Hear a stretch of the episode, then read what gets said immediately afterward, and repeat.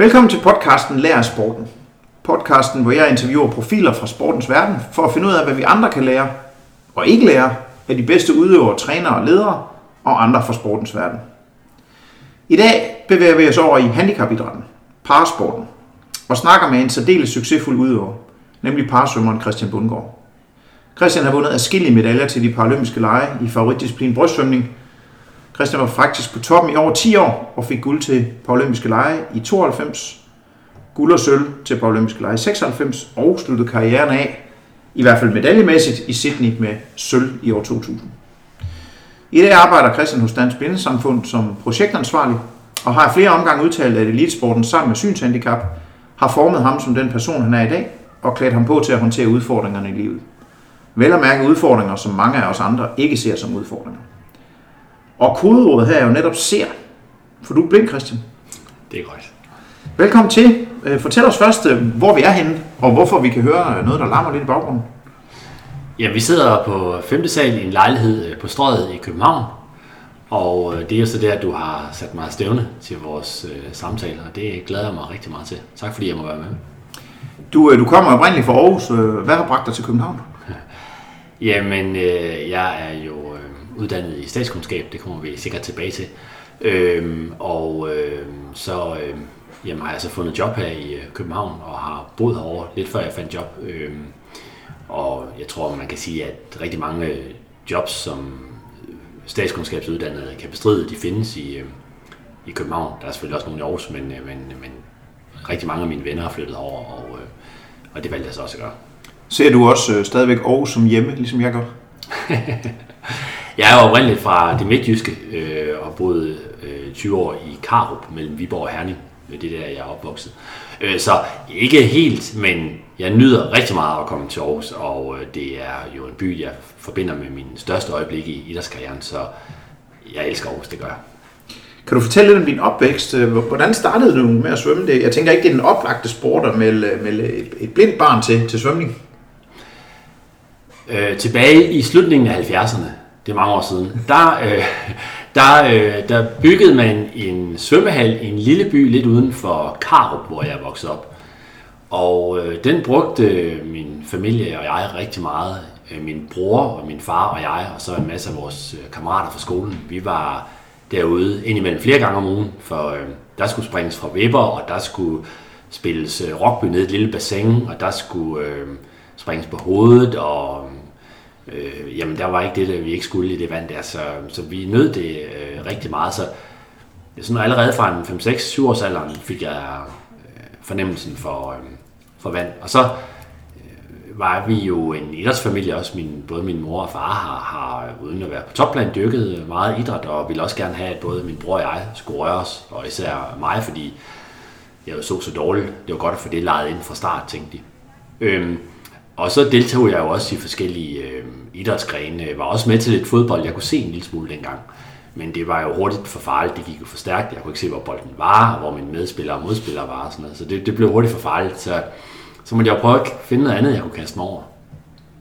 Og øh, så arbejdede jeg. Jeg var jo meget glad for vand. Og så prøvede vi at, at melde mig til svømning. Og så øh, tog det sådan af flere omgange stille og rolig fart. Jeg var også omkring roning i, øh, i Viborg. Øh, men svømning, det blev ligesom øh, der, hvor jeg fandt, øh, fandt ro, kan man sige. Hvornår, hvornår gik det op for dig, at du havde talent for at svømme? Fordi en ting er jo at være glad for vand, noget andet er jo at være god til at bevæge sig i vand. Ja, men det tror jeg var sådan i en, det 14-15 års alderen, hvor jeg sådan, øh, ja, øh, begyndte sådan at blive sådan lidt mere stævne øh, aktiv til nogle øh, mindre stævner i, øh, i parasports øh, regi. Øhm, og øh, så skulle jeg jo så ligesom til at finde ud af på et tidspunkt, skal det her være, eller skal det ikke være. Og så afholdt øh, det, der nu hedder Parasport Danmark, øh, en træningslejr tilbage i midt i 80'erne, så 87 eller sådan noget, hvor, øh, hvor jeg deltog og så blev optaget på sådan et slags øh, B-landshold for svømmere, som havde et vist talent, og som måske kunne blive til noget engang. Øh, og så begynder man jo at, at, at tænke over, hvad kunne det her måske, øh, hvad kunne det her måske øh, øh, blive til. Jeg kan huske, vi fulgte også øh, hvad det, på fjernsyn Benny Nielsen dengang øh, Europamesterskaberne i Strasbourg, kan jeg huske, 87'er. VM i Madrid, tror jeg, 86. Øh, og øh, ja, så, så jeg kunne jo hurtigt sådan, øh, om ikke, øh, altså øh, hvad man sige, tegne linjen fra, øh, fra Benny Nielsens præstationer til, at man selv kunne nå øh, de ting, øh, var ikke sådan helt klar for mig, men, øh, men, øh, men det gik det op for mig, at øh, hvis jeg kunne gøre noget ved det her, så kunne jeg måske, øh, så kunne jeg måske blive god til at svømme. Og jeg havde i hvert fald en inspiration via de der danske øh, tv-billeder fra, fra forskellige øh, stævner rundt omkring. Og man kan sige, at vi har jo siddet og snakket om her, inden, øh, inden, vi, øh, inden vi tændte for mikrofonen, at parasporten jo er blevet kæmpestor de sidste 20 år i forhold til, kan man sige, hvad den var i hvert fald i danskernes bevidsthed, dengang du var på toppen. Men, men PL, altså de paralympiske lege, var jo allerede dengang en, en, øh, en kæmpe ting globalt. Øhm, var, var det også i din bevidsthed, da du sad og så Benny Nielsen øhm, i 86-87, der vidste du da, at, at, at der var noget, der hed paralympiske lege? Nej, faktisk ikke. Nej, det, det vidste jeg faktisk ikke rigtigt. Nej, så, så, så det, det, jeg kan huske, øh, TV2 øh, transmitterede, eller sendte i hvert fald billeder, de var jo helt nye, sendte nogle billeder hjem fra, og, og reportager fra øh, de paralympiske lege i Seoul i 1988. Og øh, da jeg så selv var blevet indlandet det, på det her B-landshold, så, øh, jamen, så, så gik det jo sådan også op for mig, at, at her var måske noget at, og, øh, og, øh, at stræbe efter. Ikke? Det er jo sådan, at, at, øh, at handicapidrætten i svømning, og, og jeg skal indrømme, jeg ved faktisk ikke, om det gælder i, i andre øh, kan man sige, øh, idrætsgrene også, men i svømning er jo inddelt i 10 fysiske klasser, og så tre synsklasser. Øhm, øh, S1-10, alt efter hvor, hvor, hvor, hvor svært et handicap man har, og synsklasserne S11, 12 og S13. Var det også sådan dengang? Var der også tre øh, synsklasser dengang? Øh, ja, det var der. Øh, men der var lidt flere klasser i det, om jeg så må sige, fysiske system, altså det, der, det vi nu kender som S1-10. Efter Seoul, der øh, slog man øh, rigtig mange øh, klasser sammen, det vil sige, man blandede forskellige fysiske handicaps, øh, og, øh, og det gav jo selvfølgelig en noget større konkurrence, hvilket der var brug for. Man skulle i Seoul for at afvikle PL i svømning, så skulle man bruge to svømmehaller for at, for at få alle øh, konkurrencerne afviklet. Det var alt for meget, der var alt for få i mange klasser. Parasporten er jo i forvejen jo ikke en stor idræt på nogen måde. Øh, og så det at have alt, alt for mange øh, forskellige øh, systemer. Det er så man lavede noget, man kunne kalde et funktionelt øh, klassifikationssystem, hvor man sagde, jamen det, det handler om, hvad du kan i, øh, i vandet, og ikke om du er har, har spasticitet, eller om du mangler et ben eller en arm. Hvis, I har, hvis du eller din modstander, uanset de her forskellige handicap, har nogenlunde de samme forudsætninger for at svømme i vand, så skal I svømme mod hinanden. Øh, og det gav jo selvfølgelig en masse ballade, og klassifikationer og protest og op og stopper, men, øh, men det, det, det har virket siden 92 faktisk. Og det bliver jo ved med at give en masse ballade, fordi der er jo reklassifikationer hele tiden, og altså det er jo det er godt nok et cirkus at finde ud af det. Jeg havde jo fornøjelsen af at træne øh, Lasse Vinter i en periode her for nogle år siden, også op til, til PL i Rio. Og de der reklassifikationer der, det er, jo, det, er jo, det er jo fuldstændig cirkus at finde ud af. Selvom jeg der bilder mig ind, at jeg, jeg forstår og ved lidt om svømning, så er det jo Altså, det, det virker nogle gange lidt tilfældigt. Ja, ja, ja, ja altså det, jeg ved ikke, om det er ligefrem er tilfældigt, men jeg, altså, man skal jo forestille sig, at, øh, at hvis man har 10 klasser, så vil der jo være nogen, der ligger øh, lige på grænsen mellem, lad os sige, 8 og 9, ikke? Øh, og øh, og øh, hvad hedder det... Øh, der er jo selvfølgelig forsøg på at lave, eller der er lavet så objektive kriterier, som man kan lave, ikke?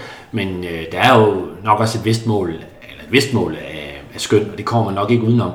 Uanset hvis man vil have noget, der hedder parasport, og man vil øhm, øh, konkurrere i, øh, i klasser, og det er man næsten nødt til også, øh, altså øh, vil jeg sige, i raskidrætten eller idrætten uden for handicapverdenen, der sorterer man jo øh, lidt mere af sig selv, om man så må sige. Altså, der er jo ikke mange en mandlig rygkroller øh, under to meter, der vinder guld ved OL, øh, kunne man sige. Eller, øh, eller øh, i basketball, jamen der skal man jo også øh, gerne op i øh, sidst i 90'erne og to meter, hvis man øh, vil, vil spille med på de allerbedste hold. Altså, øh, men i handicapidrætten, der er der jo, øh, hvad hedder det, kan man sige, øh, det er jo dens natur, altså at, øh, at, øh, at selvom man har et meget øh, svært handicap og ikke svømmer 100 meter så hurtigt som de hurtigste øh, med et lille handicap, jamen så, øh, så øh, er der jo øh, hvad man sige, plads til dem, og når der er det, så vil der være nogle grænsetilfælde. Øh, S5, S6, S6, S7, eller hvad det nu kan være. Øhm, og, og, og, det, og det, giver nogle, det giver nogle udfordringer, også selvom man nu har arbejdet med systemet i, i 30 år. Jeg tror ikke, man kan aldrig lave det helt perfekt. Der vil altid være nogen, som føler sig øh, bortdømt. Det er sådan, tror jeg, det vil være. Det er en super god pointe faktisk, at klasserne i virkeligheden også er der i raskidrætten, men altså, hvis, hvis du er 61 høj, så bliver du bare ikke rigtig god til at 50 krål, hvis du er her som Altså det, der er en naturlig klasse der, kan man sige.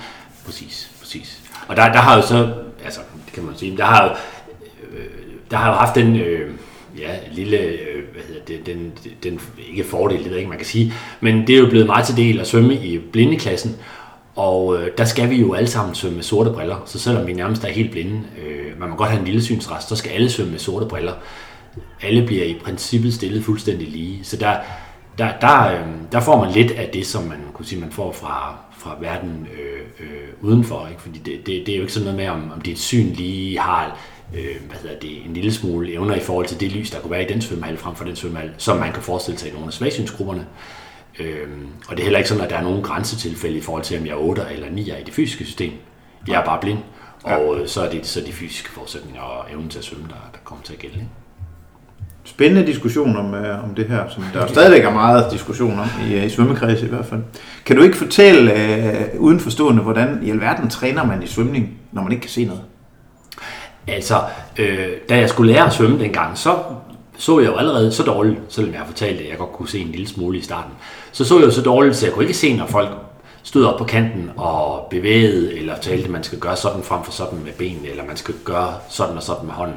Så der måtte uh, svømmetræneren jo, uh, ude i Frederiks svømmehal, for eksempel, som det hed dengang, uh, måtte jo have fat i min hånd, have fat i min arm, have fat i mine ben, og sige, det er sådan her, buk og spark ud, og så uh, samle, eller hvad det nu kunne være. Uh, og sådan er det jo stadig den dag i dag, når jeg ligger ude på Bellerhøj i, uh, i KSI svømning, og vi, uh, og vi ligger og træner der. Jeg har jo godt lidt motion, selvom jeg er blevet 47. Uh, jamen, så må jeg også op på kanten, hvis træneren siger, du skal strække noget længere frem, inden du, inden du sætter hånden i vandet. Så øh, hvis jeg ikke lige helt forstår det, eller ikke helt kan vise så må jeg op, og så sige sådan og sådan. Ikke? Så, øh, så øh, man kan sige, det, det er jo både en øhm, god, altså det er vigtigt at have en træner, som er god til at overlevere øh, mundtligt, hvad det er, der skal gøres, men jo selvfølgelig også øh, skal ture og have evnen til at tage mig op på kanten og sige, og tage fat i min hånd eller min arm, eller at sige, ja, hvad du gør sådan her. Så, så det, det, det øh, ja, så gælder det også om at øh, og lære sig nogle simple ting, som at blive god til at tælle sine tag, fordi øh, det går ondt at svømme ind i kanten, kan jeg oplyse. Og, øh, og Den flytter sig ikke sådan rigtigt. Nej, det gør det sgu ikke. Øhm, og på samme måde, det der med at lære, at lære sig at svømme langs med banetårne, øh, fordi øh, vi har jo ikke flere svømmehaller i Danmark, end at øh, jeg også skal svømme på banen med alle mine holdkammerater. Og øh, så er det klogt at ligge til højre i banen, vil jeg sige. For man kan nemlig også slå sig, hvis man svømmer ind i andre. Øh, så, så, så, øh, så det bliver god. Det er også noget med at, at, at finde ud af at få lagt sig over i, i, i højre side og blive god til at svømme langs med, med, med banetårne. Det er i hvert fald, øh, jeg ved ikke helt om det er sådan i alle andre lande, for jeg tror, der er nogle lande, hvor man i højere grad prioriterer, at, at, at man får sin egen bane. Øh, og der er også nogle lande, hvor man svømmer venstre om jo. Det Præcis. kunne godt gå hen og blive en udfordring med. Uha, ja, ja, vi har da været i Australien og svømmer, der skulle man da også, om så sige, se sig for. Det var, det kunne. Jeg håber, der er nogle unge brystsvømmer i Helsingør, der lytter efter her, fordi det er jo en stor drøm for en træner, det er at han brystsvømmer, der altid tæller sin tag. Altid uden undtagelse tæller sin tag. Det, vil, altså det, det, det drømmer jeg om at, at få en dag. Øhm, det var lidt om, hvordan man træner. Hvordan gør man så til konkurrencer? Der er jo noget mere fart på. Altså, der går det jo mere under som i kanten. Præcis. Øhm, øh, der er jo det issue, at, øh, at øh, selvom man jo godt ved, hvor mange tag man har per bane øh, til træning, så, så kan antallet godt variere lidt selvfølgelig efter, øh, efterhånden, som man bliver træt. Det er klart, og det skal, det skal man så være på vagt overfor. Og det samme jo i, i konkurrencesituationen, især hvis man er helt trimmet og det hele kører, så kan der jo lige pludselig være øh, et mindre antal tag ned til den anden ende, end der plejer at være. Det oplevede jeg i hvert fald i Atlanta, kan jeg huske, at tænke, hold da kæft, er kanten allerede. øh, det er en god fornemmelse, tænker jeg. Præcis. øh, og, øh, og, øh, og der har vi så, Øh, de blinde svømmer, lov til at have en øh, hjælper stående på kanten, som øh, med en stok, eller hvad man nu øh, har lyst til at bruge, må prikke en på skulderen, øh, eller i baghovedet, eller hvor man nu ønsker at få sig et prik, øh, så man er klar over, at nu er kanten, og nu skal man vende, eller nu skal man slå ind. Så jeg har, jamen, så jeg har haft, hvad hedder det, ja, de gange, jeg har været til, eller det har jeg stadigvæk også ude i, ude i kassen, når vi er til Københavnske Master, så beder jeg også to af mine holdkammerater om at tage en øh, blindestok hver i hånden med en tennisbold for enden, og så får jeg et prik på skulderen og skal vende. Så det, det er meget simpelt.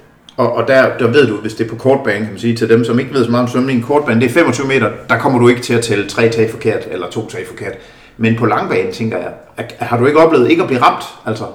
Nej, nej, nej, nej, det har jeg ikke. Nej, okay. nej, nej det, vi øver det selvfølgelig også, øh, Og de gange, hvor jeg har virkelig har været ude og skulle konkurrere, der har vi jo været på træningslejr længe øh, inden. Så der har den, der skulle, eller de, der har skulle prikke mig, de har jo øh, i flere, altså, flere træninger i træk jo stået nærmest bare helt bevidstløst og prikket mig på skulderen for, for at vi fik tingene til os. Ja, så det er et bestemt sted, du ja. blev rørt, og det var aftalt, og, ja. og hvis det passer med, at du er nede i vandet, så var der også en aftale om, hvordan det var ledes. Altså, du neddykket på det tidspunkt, ikke? Ja, fordi vi fandt ud af, at øh, problemet var, at vi brugte sådan nogle ret store skumgummibolde, men de var ikke så nemme at stikke ned igennem vandet, men så gik vi over til tennisbolde, øh, og de kan jo bare stikkes lige ned igennem vandet, så ja. det er ikke noget. Spændende. Hvornår var du til din øh, første konkurrence, kan du huske det? Altså, det er nok sådan noget... Det er nok sådan noget, altså, det, det æder med mange år siden. Vi er nok helt tilbage i, det ved jeg ikke, midt i 80'erne, måske lidt tidligere end det. Jeg tror, det jeg tror, der er et eller andet, der siger mig, at jeg har været til noget Duka-svømmestævne i Skals en gang. Sådan. Ja, så... øh, så, så, så jamen det, det, det, det, det, det, vil, det vil sådan noget, jeg tænker. Øh, men, men i forhold til andres, hvad kan man sige, øh, til, til svømning normalt, så er jo forholds, forholdsvis sent faktisk. Det har været, du har været en 13, 14, 15 år der? Ja, ja jeg, jeg kommer altid øh, øh, sent i gang med, med at svømme, øh, svømme stævne. Det gør. Ja. Øhm, og, og fortsat jo så også, kan man sige, ja, altså i dag er det ikke så ualmindeligt, øh, men øh, fortsat så også gennem min studieår og sådan noget. Øh, men mit første handicapstævne, eller parstævne, uha, det er ikke 5-86 måske, jeg tror. Okay. Øhm, lige en lille side, øh, en lille side, øh, en lille sidespørgsmål. Jeg kunne ikke rigtig finde ud af, hvor jeg skulle placere det henne, men jeg synes, det er meget centralt. Ja. Så tager vi det altså bare nu. Ja. Øhm, fordi for længe siden, der har du en gang, jeg havde fornøjelsen af at være med, være med til at træne dig og i øvrigt Karen, Karen Brevsø og Emil Brøndum op til EM i 97. Ja. Og øhm, der, der sad vi en, en gang på kanten, og der sagde du til mig, at en af fordelene ved at være blind, det er, at man kan ikke se, om andre folk kigger mærkeligt på en. Nej. Øhm, og den indgangsvinkel har du altid haft, i hvert fald så længe jeg har kendt dig og snakket med dig. Altså glasset var, var altid halvt fuldt. Ja. Det var aldrig halvt tømt. Ja.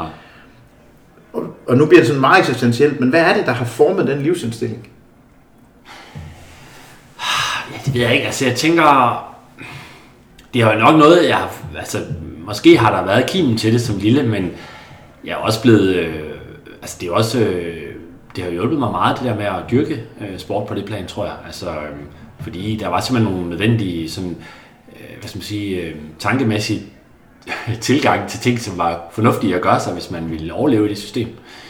Så, øh, øh, huha, øh, jamen jeg tænker, at, øh, at, øh, at der er masser af udfordringer, ikke? Altså, øh, når man ikke kan se noget. Altså, det er bestemt øh, ikke umuligt at leve et godt liv, men altså, øh, man skal heller ikke lade sig gå på af, når man går op ad Rådhusstræde her, der står cykler og skilte og mennesker og alt muligt over det hele, hele tiden, som er skidesvært at undgå. Og, altså, altså, der er mange små ting, som kan bringe en øh, øh, ud af fatning hele tiden, ikke? Øh, som man som seende bare vil gå udenom og ikke tænke over. Øh, og på alle mulige andre fronter øh, er det bare øh, lidt mere tidskrævende, lidt mere udfordrende, øh, men, øh, men det er så det lod, jeg har fået, og, øh, og, øh, og jeg tror, at øh, det bedste, ja, det bedste råd, jeg nogensinde har fået øh, altså gennem idrætten, det er jo det der med, at, øh, jeg prøve at fokusere på det, jeg kan gøre noget ved. Og det, jeg ikke kan gøre noget ved, det, øh, det skal jeg lade ligge så vidt muligt. Og det, det tænker jeg over hver dag, øh, fordi der er mange situationer, hvor jeg godt kan blive lidt irriteret over noget, som jeg jo virkelig godt ved, det kan jeg ikke gøre noget ved. Men jeg er jo, jeg er stadig kun et menneske. Så men, men, øh, men, øh, men jeg synes, det er et pissegodt råd, og, øh, og det har, øh, det har hjulpet mig meget, og der, der kan man sige, det helt grundlæggende, det at jeg ikke kan se noget, det er bare et grundvilkår. Øh, og så må jeg også prøve at arbejde øh, ud, fra, ud fra det. Ikke? Og, øh, øh, og der kan jeg jo vælge at være træt af, at, at jeg ikke kan se noget, men det kan jeg jo virkelig ikke gøre noget ved. Men jeg kan gøre noget ved at have et indholdsrigt øh, liv, øh, og det, øh, det, det prøver jeg så, så godt jeg kan. Men derfor er det altså derfor skal jeg tænke, altså det, det, er en, øh, det er ligesom at øve mig i svømning og sådan, altså det, det, det skal også øh, træne lidt i hver dag, tænker jeg. Men det her med at kun at fokusere på de ting, som man kan gøre noget ved, øh, det synes jeg tit, at man, altså det har jeg i hvert fald, altså der er mange gange, hvor man har svært ved det. Så, så, så øh, hvordan, altså jeg har svært ved at sætte mig ind i selvfølgelig det med ikke at kunne se noget. Ja, selvfølgelig. Men hvordan man kan lade være med at fokusere på det, det og så fokusere på alle de gode ting, det er det, det, det, det, det, jeg sådan har tænkt øh, nogle gange. Hvordan, hvordan i alverden gør du det? Jamen det er, altså, det er jo klart, at når man øh, ser normalt, så vil det jo være en kæmpe ulykke ikke at, kunne se længere. Men man kan sige, at jeg har været vant til ikke at kunne se hele mit liv, så det vil sige, det er, ikke, det er faktisk bare øh, normaltilstanden for mig. Ikke? Jeg kan jo godt regne ud, at det, altså, at opleve i min hverdag, at det, vil være, øh, det er ikke normaltilstanden for ret mange.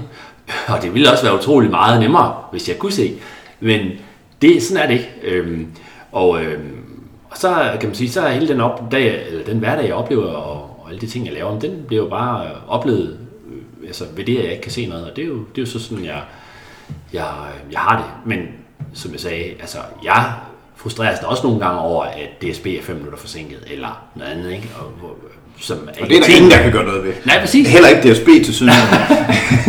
Ja, men, men altså, øh, så må jeg også tage et tag i mig selv og så sige, øh, altså, øh, ja, okay, så, øh, så øh, tæl til 10 øh, og, øh, og, øh, og komme videre. Det er sværere nogle gange end andre gange, men, men, men øh, og jeg er ikke perfekt på nogen måde, men, øh, men øh, jeg synes, det er et, øh, det, det, det, det, det, det, er en- det, det er et godt sted at, at, at, at tage udgangspunkt. Altså grund til at jeg spørger til det, det er, fordi jeg tror aldrig, jeg har oplevet dig i dårlig humør. Øhm, og øh, selv da vi punkterede i en Fiat 127 på vej hjem fra DM på kortbanen i IKAST i 1997, ude på en meget mørk landevej, så var du stadigvæk i godt humør, og derfor synes jeg, det er vigtigt at få... Og det jeg egentlig hørte dig sige, det er, man definerer i virkeligheden selv, hvad normal tilstanden er. Altså, det, det, her- altså din normaltilstand er jo bare en anden end min, og derfor er det dit udgangspunkt. Ja, ja jamen det, det kan man måske sige, ikke? Altså, men, men jeg ved- ikke, om jeg definerer det. Altså, det. Jeg tænker bare, sådan er det. Altså, det er et faktum, jeg ikke kan se. Og det må jeg jo... Øh, altså, øh, så kan jeg jo så vælge at handle, øh, som jeg vil, ud fra det. Øh, og der tænker jeg, at, øh, at, øh, at, øh, at der er det klogeste at prøve at, at, at lade det være.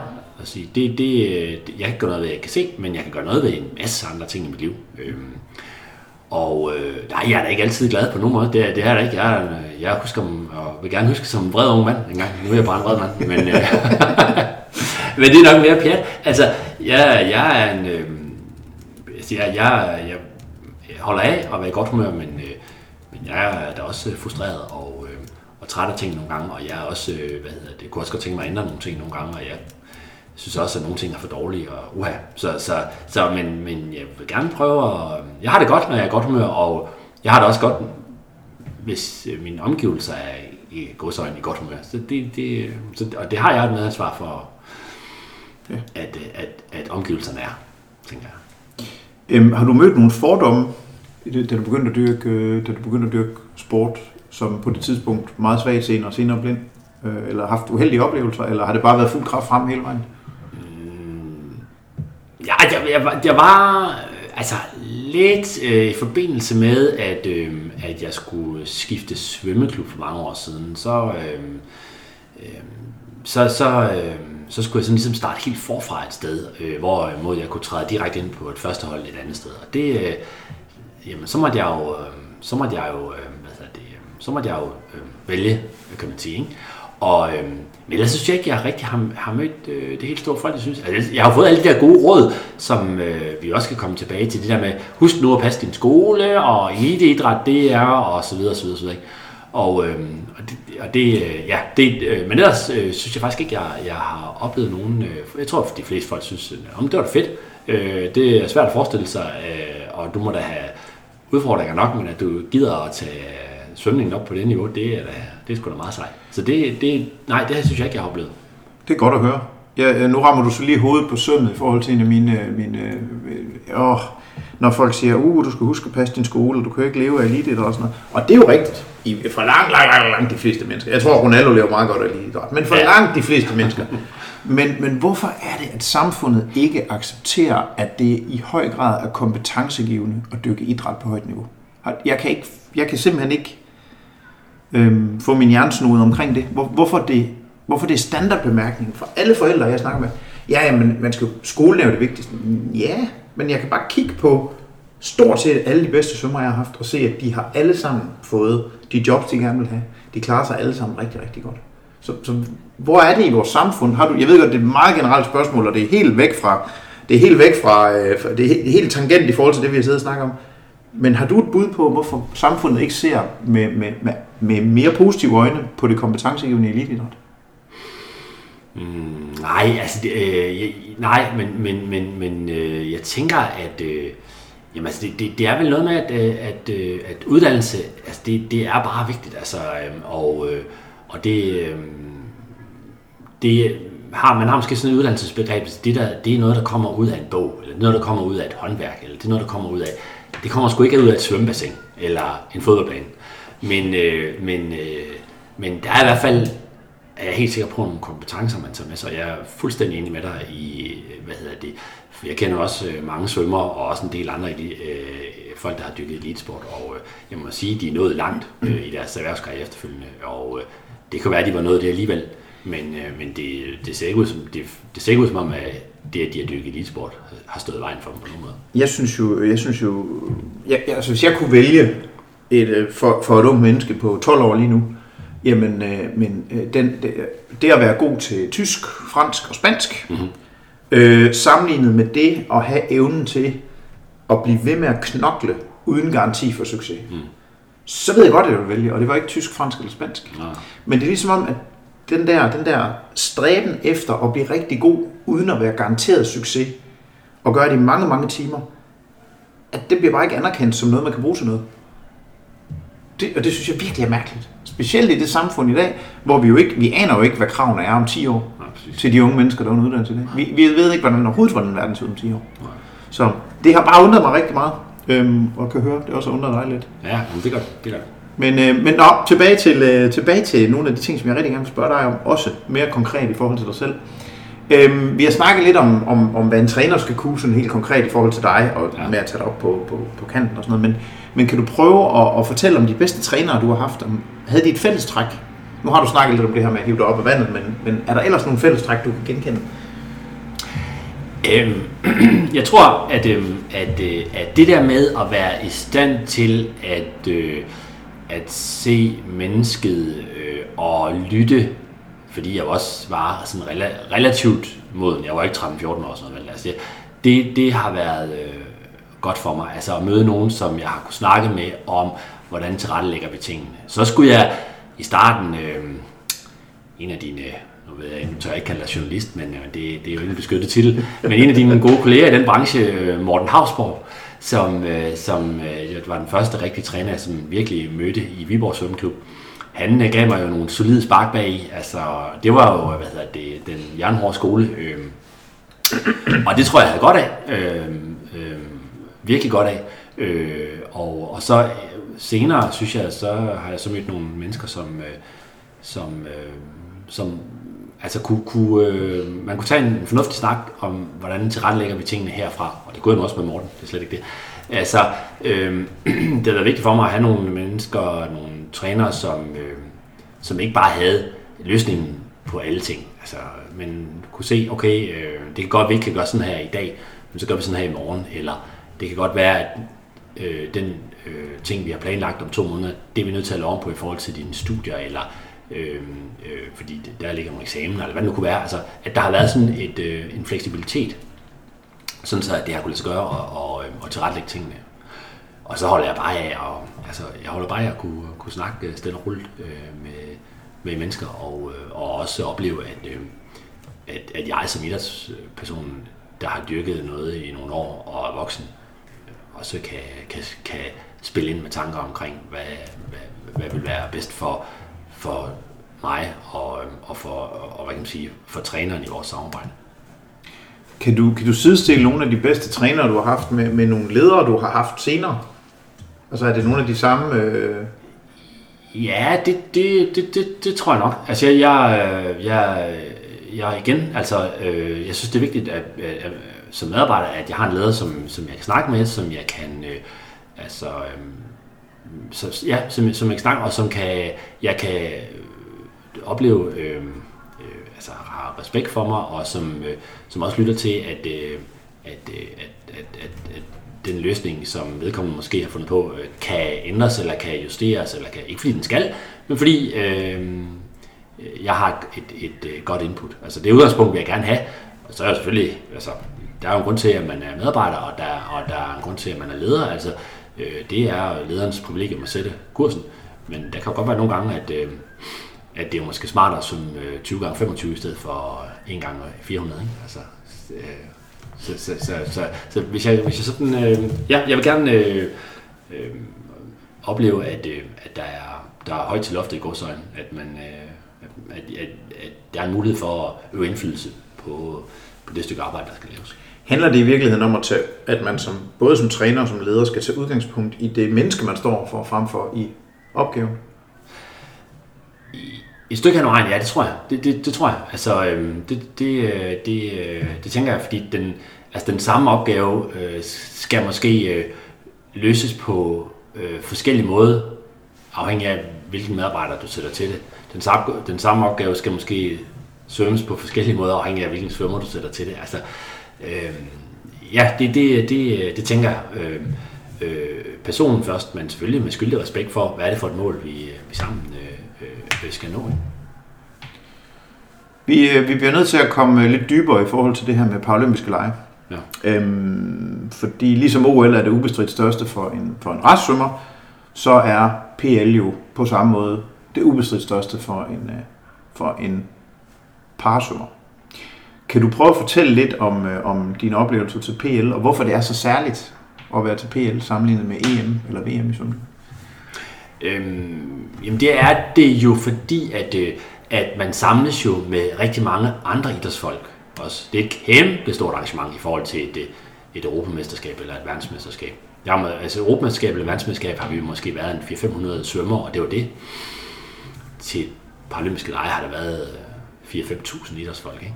Øh, der har været en helt olympisk by, man bor eller boede i.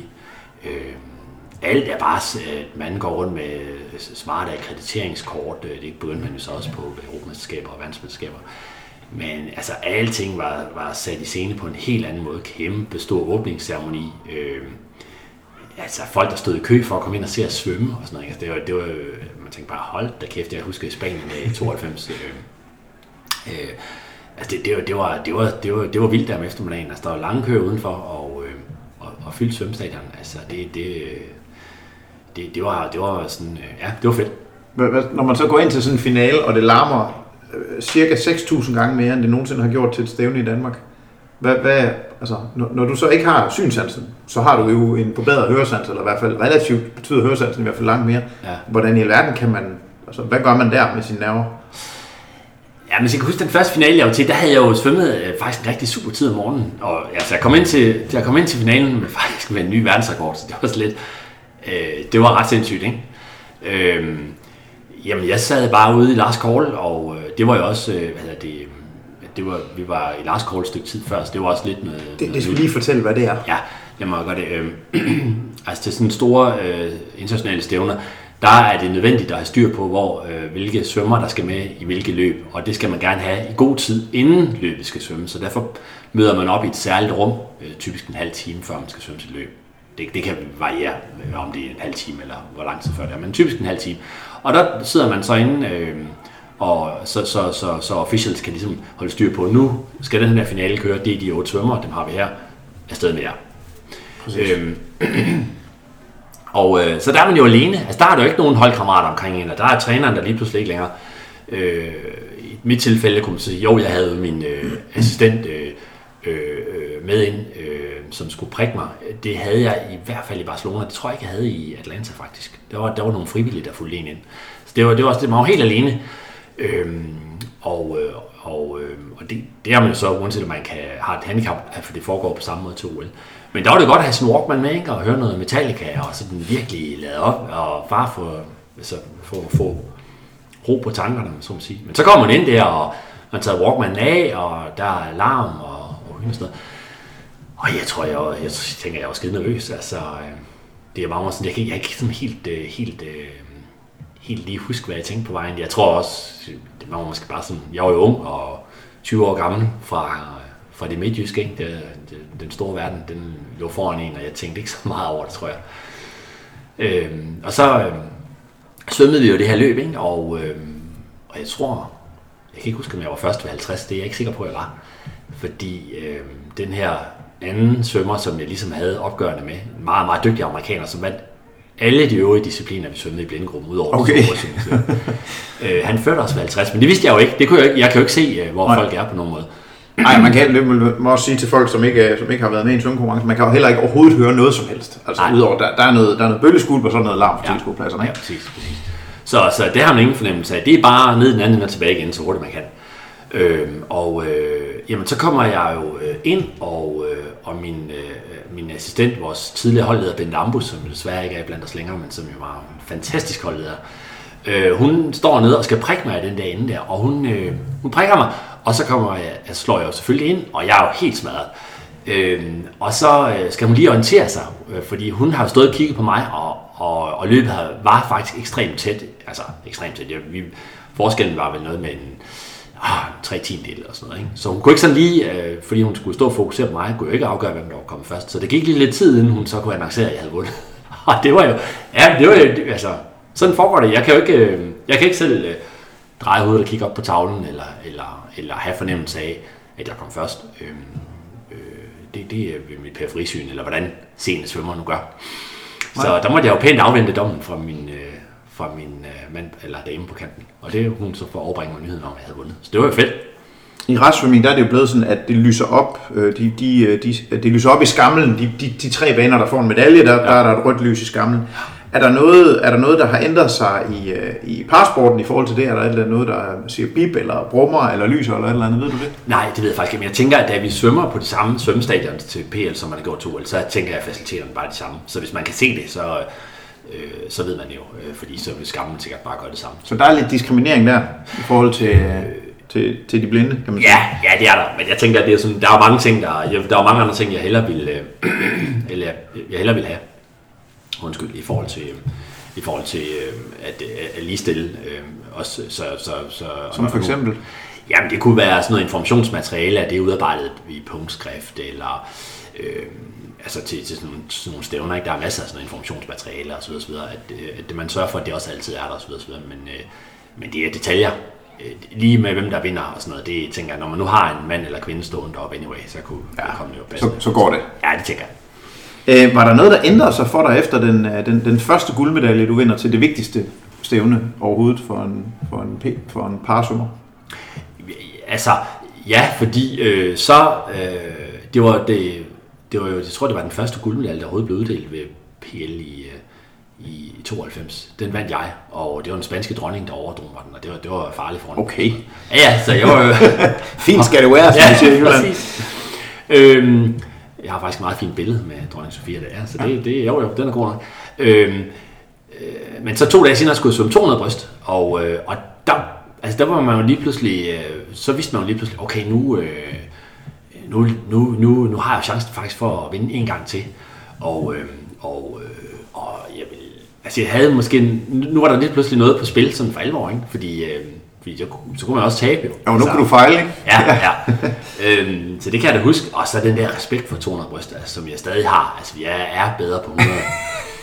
øh, Hvis, ikke, hvis man har svømmet 200 bryst på langbanen, så har man respekt for 200 bryst på langbanen. Ja. Ja. Den er ikke længere. nej, øh, det, det, det skal man nok have prøvet for at vide, hvad det er, men, øh, men, øh, men, men, øh, men, men og især når man ikke er bedre til 200 bryst end jeg, er. jeg, jeg, jeg er ikke, øh, mine 200 brysttider er ikke lige så, svarer ikke lige så godt til 100 bryst, som de allerbedste 200 meter brystsvømmere øh, øh, kan, kan gøre det.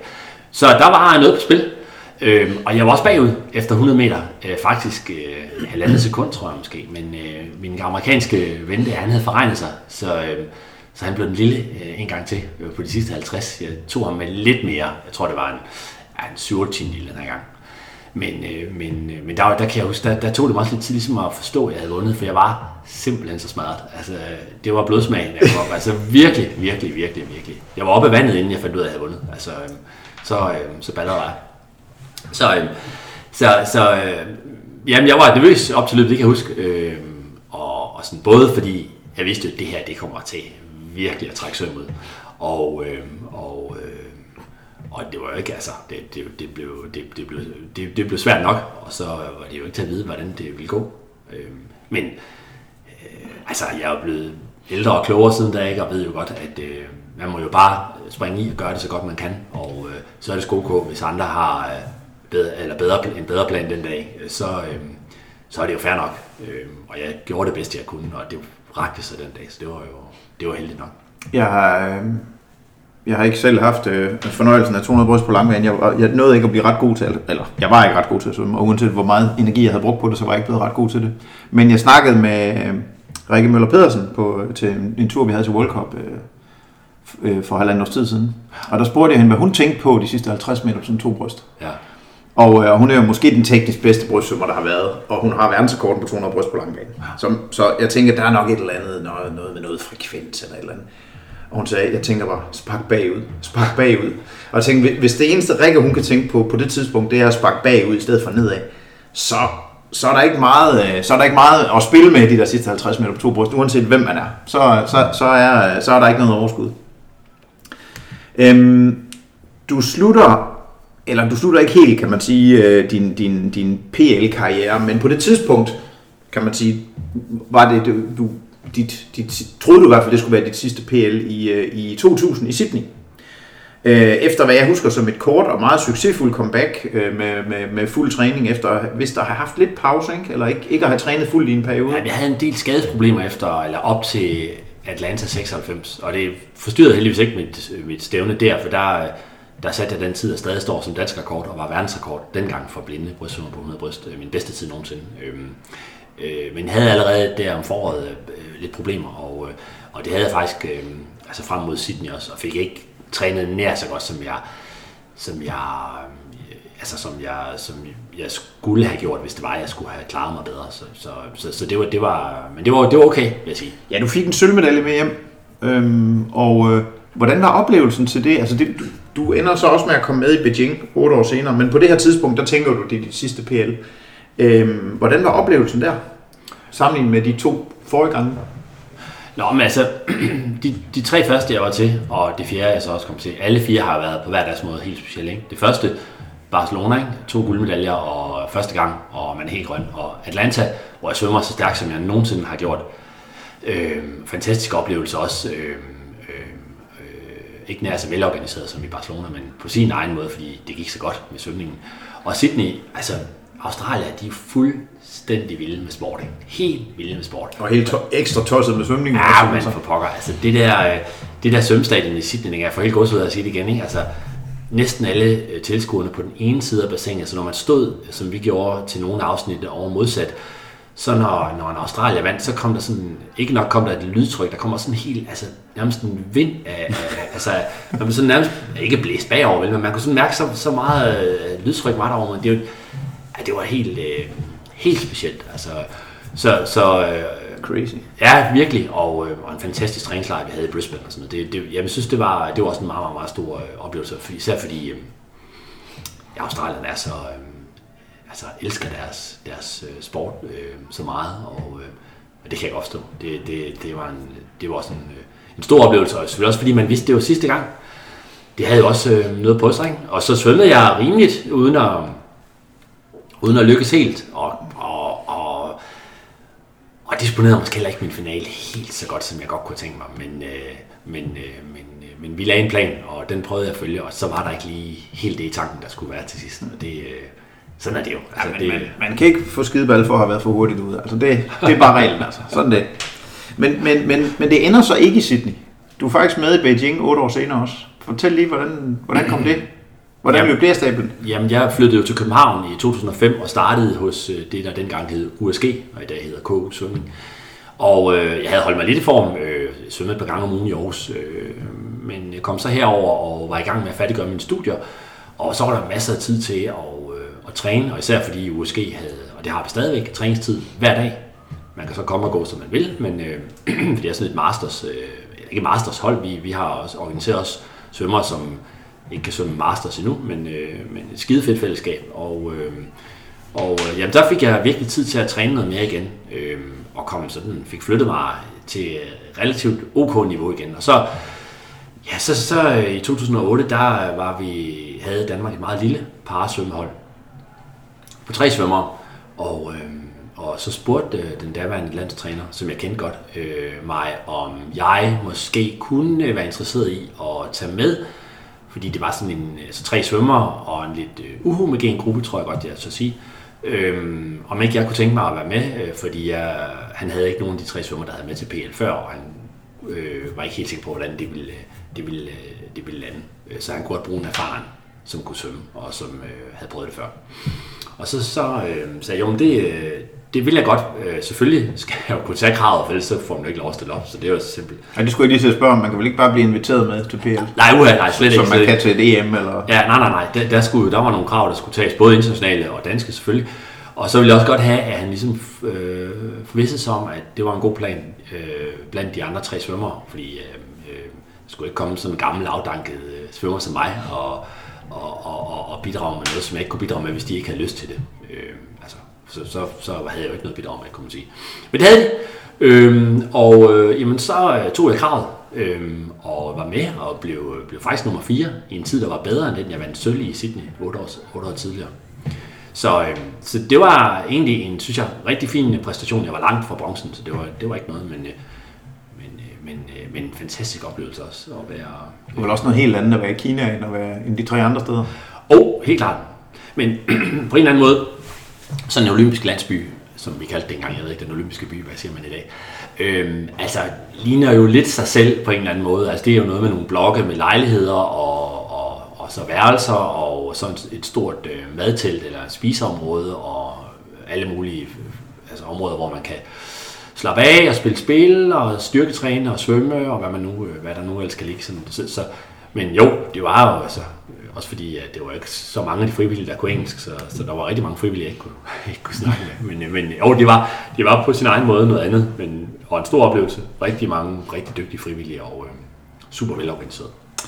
Og så var der jo faktisk, øh, for tre år siden, der var du faktisk lidt aktiv igen. Øh, der var såkaldte kvotepladser på spil for de danske udøvere. Øh, og det er sådan en, for at gøre en lang historie kort, så handler det om, at der er nogle kvotepladser på spil i forhold til at kvalificere sig til PL. Og hvis ikke man deltager, hvis jeg har forstået det rigtigt, hvis ikke man deltager øh, i, med et vist antal svømmer osv., så, så har man ikke mulighed for at få en af de kvotepladser, som ligger ud over kan man sige, dem, der klarer de formelle øh, kvalifikationskrav. Er det, er det rigtigt forstået? Ja, det, det kan man godt sige. Altså, det er jo lidt det der med, øh, man kan også, øh, ja, det, der, der er ekstra antal pladser, der er jo grænser for, hvor stort stævnet kan være. Øh, og, øh, og, og, og derfor så, så kan man sige, jamen det kan godt være, at I har flere, der kan klare vores øh, mindste krav med, øh, til PL, men øh, I kan ikke komme med dem alle sammen, fordi øh, så bliver stævnet øh, uendelig meget større, end, end vi kan huse. Så der er et eller andet topantal svømmer, man må, der kan være til et paralympisk konkurrence, og øh, så må man så prøve at få det fordelt på en fornuftig måde verden over. Og der er jo så øh, blandt andet de her kvotepladser på spil. Øh, og der stod vi i en situation, øh, hvor vi øh, havde flere svømmere, der... Øh, der, der, kunne, øh, der kunne klare kravene, men vi kunne ikke samle nok øh, pladser sammen. Og man kan sige, ligger man nummer 1-8 på verdensranglisten, så får man et point, eller en plads, kan man sige. Er man så fra 9 til 12, så får man en eller anden brygdel, og en lidt mindre fra 13 til 16 osv. Og vi havde nogle svømmere, de lå ikke alle sammen i top 8, så vi skulle bruge noget mere øh, kvote øh, matematik.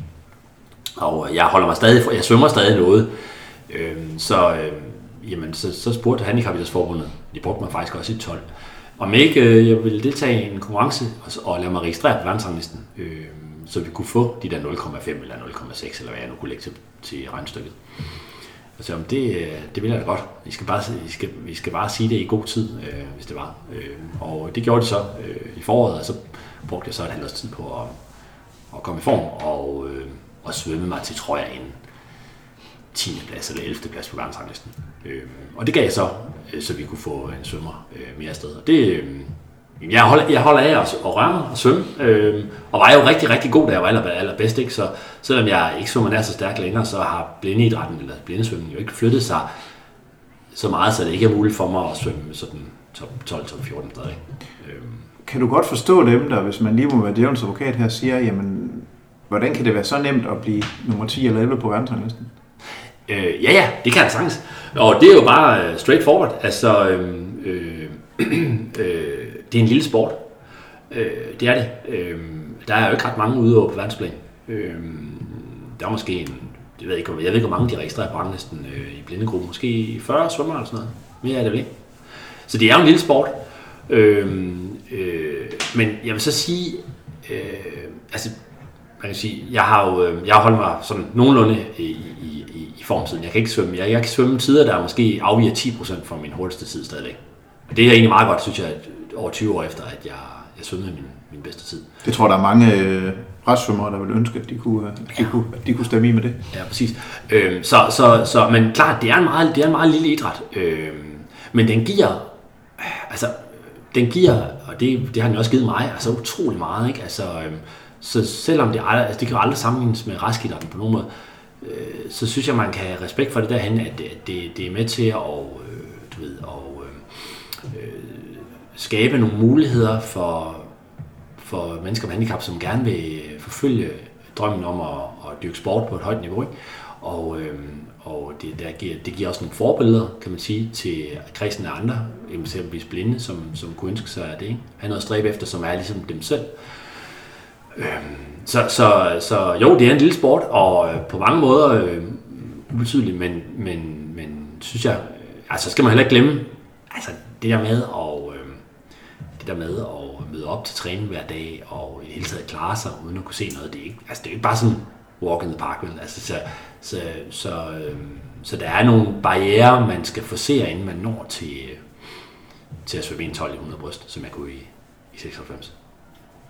Men, øh, men, men et interessant perspektiv på det også at sige, men, men altså det, er ikke, det er ikke direkte sammenlignet med raskidrætten, fordi der ikke er lige så mange, der dyrker det.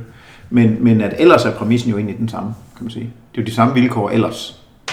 Ja, det, det, det, det, det, det, vil jeg, det vil jeg sige, der. Det er selvfølgelig meget, meget mindre idræt, og alt det der med, altså, der bliver sådan nogle subjektive ting at tage højde for, jamen, hvor meget, hvor svært er det så, når man ikke kan se, eller hvor svært er det, når man har siddet i en kørestol. Eller, altså, det, det, det, det synes jeg, det skal man, øh, det skal man slet ikke tænke over. Vi, det er ikke sammenligneligt en til en, men, øh, men, men øh, det kan godt være, at man ikke kan træne 30 timer om ugen, hvis man ikke har begge arme og begge ben at trække med, fordi man simpelthen overbelaster meget hurtigere.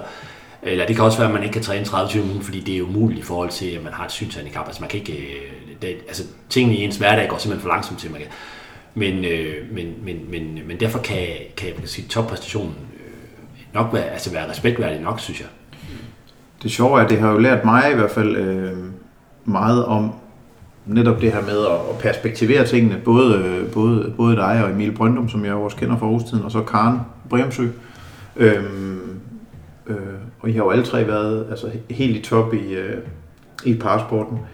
At den måde at se på udfordringer på, det har i hvert fald, altså det har lært mig en masse, øh, som jeg ikke kunne have lært på andre måder. Og på samme måde tror jeg, at der er rigtig mange handicappede, der, der bruger de idrætspræstationer, man kan se i fjernsynet til PL, som vi får mere og mere og mere, heldigvis mere og mere dækning, ja. bruger dem til at blive inspireret. Og hvis ikke det er et gyldigt formål, så ved jeg da ikke, hvad, hvad det er. Nej, det er rigtigt. Det er rigtigt. Efter, efter karrieren sluttede, så, så brugte du nogle år på at færdiggøre din kandidatgrad i statskundskab øh, på Aarhus Universitet. Øh, prøv lige at fortælle os lidt om, hvordan man studerer, når man ikke kan se noget. Øhm, jamen det, det, det foregår jo, altså lærdommen er jo skrevet ned i øh, bøger, som så enten er indlæst, så man kan høre dem, eller skrevet i punktskrift. Og nu er der jo sket en del, siden jeg læste tilbage i øh, 90'erne og starten af 0'erne. Øh, man kan sige, at rigtig meget af den punktskrift, som prikkerne, som vi blinde læser, hedder punktskrift, den øh, bliver ikke så meget printet ud på papir længere, som den er blevet i gamle dage. Den ligger til gengæld som en digital øh, fil, som man så kan læse på et lille display med nogle nåle, der vipper op og ned. Ah. Og på samme måde med lyden, øh, den bliver heller ikke øh, længere leveret på kassettebånd, hvis der er nogen, der ved, hvad det er. øh, men øh, det er jo klart, det er jo øh, ja, helt andre måder. Man downloader bare en, øh, en bog nogle dage, og så lytter man, lytter man til den. Øh, så der er selvfølgelig sket noget, men princippet punkt og lyd, det er sådan set, øh, kan man sige, stadig gældende. Så er der selvfølgelig også blevet jeg flyttede flyttet mange ting i forhold til computer og programmer og op og ned stolper. Men, men det er sådan set øh, det, og så kan man sige, hvordan bruger en blind computer? Jamen, der er udviklet talesynteser og programmer, skærmlæserprogrammer, som kan fortælle en, øh, hvad der sker på skærmen. Hvem, altså, nu har Rikke sendt mig en e-mail, eller øh, nu er jeg på den hjemmeside øh, og skal forsøge at finde noget materiale om dit og dat eller nu er jeg på side 17 i min afhandling, eller hvad det nu kunne være. Øh, og det, det samme gælder også for, for moderne telefoner. Altså, de kan jo også øh, tale, så man kan bruge apps og skrive en sms til dig, eller, eller se, hvordan det går på børsen, eller læse politikken, eller ja, hvad man nu kan forestille sig. Jeg kan huske, for vi var ude og få en øl sammen for nogle år siden, hvor du sagde til mig, og det var først bagefter, jeg stod over, du sagde, jeg, jeg læste i Ekstrabladet forleden. Så tænkte jeg, nej, det gjorde du ikke. men, men det er så også, altså hvis du går ind på en hjemmeside, på din telefon eller på din computer, så, så kan du navigere, altså så fortæller computeren dig, hvad der foregår. Og så kan du navigere ud for det. I, I høj grad, ja. Altså, det, der kan jo desværre indrettes øh, hjemmesider eller apps, øh, som ikke er tilgængelige for talen, især hvis man bruger billedmediet meget, så, øh, så, så er det svært.